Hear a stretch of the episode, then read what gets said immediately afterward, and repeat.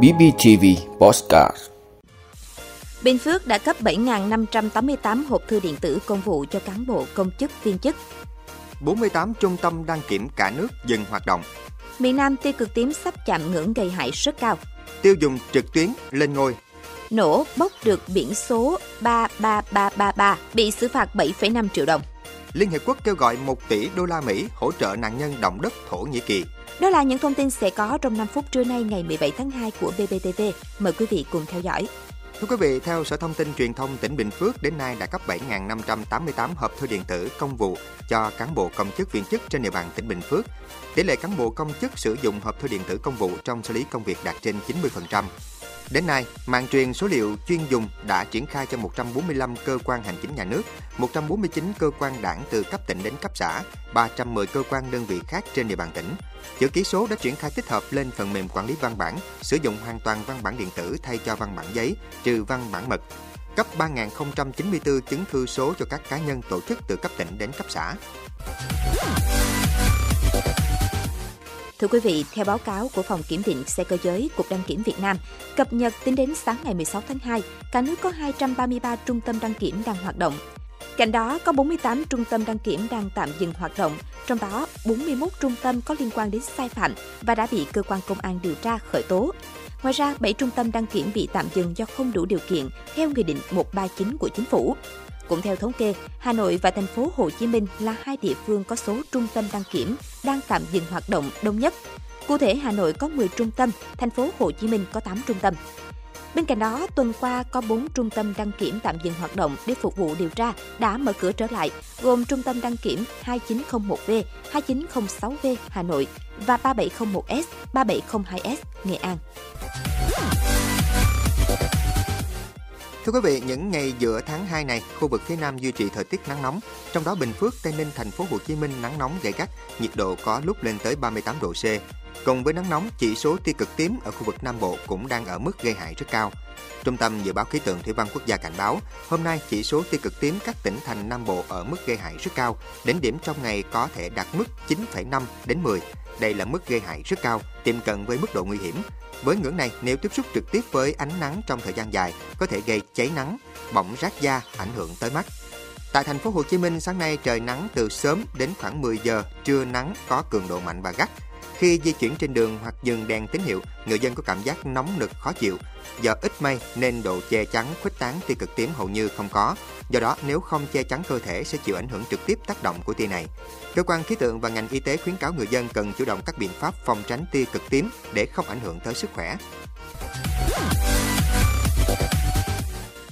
Thưa quý vị, người dùng ngày càng thành thạo công nghệ và sử dụng dịch vụ số rất thường xuyên cho nhu cầu hàng ngày. Thói quen mua hàng trực tuyến cũng như giá trị đơn hàng online của người Việt ngày càng tăng mạnh. Ứng dụng mua sắm hiện nay thì nhiều vô kể. Lazada là một ứng dụng mua sắm trực tuyến trên thiết bị di động, gia nhập vào thị trường Việt Nam đầu năm 2012, đã trở nên quen thuộc với nhiều người tiêu dùng. Shopee là ứng dụng thu hút lượng người dùng lớn nhất trên thị trường hiện nay. Người dùng Việt Nam cũng không xa lạ gì với ứng dụng Amazon, AliExpress để mua sắm các sản phẩm quốc tế. Với Tiki, một ứng dụng Việt Nam có sự khác biệt rõ nhất. Từ một trang web bán sách đơn thuần, Tiki đang trở thành đối thủ lớn của nhiều ứng dụng mua bán. Còn với Sen Đỏ, một ứng dụng cũng của Việt Nam, người tiêu dùng có thể mua được nhiều mặt hàng từ công nghệ thời trang mỹ phẩm, đồng thời sang nay còn bán rất nhiều hàng nông sản. Nổi lên gần đây là chợ tốt, một ứng dụng kết nối giữa người bán và người mua khá hiệu quả. Theo đánh giá của các chuyên gia, Việt Nam là thị trường có tỷ lệ người tiêu dùng mua sắm trực tuyến cao thứ hai trong khu vực. Dự báo doanh thu thương mại điện tử Việt Nam sẽ cán mốc 39 tỷ đô la Mỹ trong 3 năm tới, với mức tăng trưởng hai con số. Như vậy, Việt Nam chỉ xếp sau Indonesia và là một trong những thị trường có tốc độ tăng trưởng mạnh mẽ. Nên tiêu dùng số là xu hướng và là mảnh đất đầy hứa hẹn, thúc đẩy nhiều ngành nghề khác phát triển.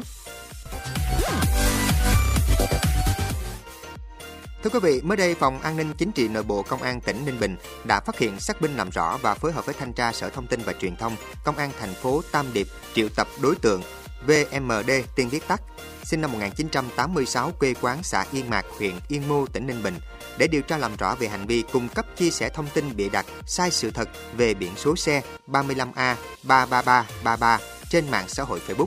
Trước đó vào khoảng 16 giờ ngày 9 tháng 2 năm 2023, VMD tên viết tắt sử dụng điện thoại cá nhân truy cập vào tài khoản Facebook Vũ Minh Đại để đăng tải chia sẻ hai bài viết lên mạng xã hội với nội dung Bác chủ bóc mát tay quá, ngủ quý ba cho anh em Ninh Bình 35A 33333 kèm theo hình ảnh xe ô tô nhãn hiệu Honda CRV gắn biển số 35A 5 số 3. Qua xác minh, cơ quan chức năng phát hiện nội dung bài viết do MD đăng tải là bịa đặt, sai sự thật, khiến dư luận hiểu sai, hiểu không đúng, làm ảnh hưởng đến an ninh trật tự trên địa bàn. Cơ quan chức năng đã ra quyết định xử phạt vi phạm hành chính 7,5 triệu đồng đối với VMD, yêu cầu gỡ bỏ bài viết, đính chính thông tin và cam kết không tái phạm. Thưa quý vị, Liên Hiệp Quốc kêu gọi hơn 1 tỷ đô la Mỹ để giúp đỡ hơn 5 triệu người ở Thổ Nhĩ Kỳ bị ảnh hưởng bởi động đất trong 3 tháng tới. Giám đốc viện trợ của Liên Hợp Quốc Martin Griffiths đã thăm Thổ Nhĩ Kỳ tuần trước. Ông cho biết người dân nơi đây đang phải trải qua nỗi đau không thể nói thành lời. Công ty dịch vụ tài chính JP Morgan ngày 16 tháng 2 cho biết thiệt hại trực tiếp của việc cơ sở hạ tầng ở Thổ Nhĩ Kỳ bị hư hại do trận động đất vừa qua có thể lên tới 25 tỷ đô la Mỹ, tương đương 2,5% tổng sản phẩm quốc nội GDP của nước này. Chuyên gia kinh tế Fartin Akselik nhận định, trận động đất ở Thổ Nhĩ Kỳ gây thiệt hại rất lớn về người và gây tác động lớn về kinh tế. Trong khi đó, công ty giả lập mô hình thảm họa Karen Clark and Company cho biết tổng thiệt hại về tài sản do các trận động đất là khoảng 20 tỷ đô la Mỹ. Công ty dự kiến khoản thiệt hại được bảo hiểm do động đất ở Thổ Nhĩ Kỳ là 2,4 tỷ đô la Mỹ. Số tổn thất được bảo hiểm dự kiến này không bao gồm ở Syria. Theo báo cáo, các trận động đất đã phá hủy hoặc làm hư hỏng nặng hơn 41.000 tòa nhà trên 10 trong số 81 tỉnh của Thổ Nhĩ Kỳ. Đây là trận động đất có cường độ lớn nhất xảy ra ở Thổ Nhĩ Kỳ kể từ trận động đất Erzincan năm 1939.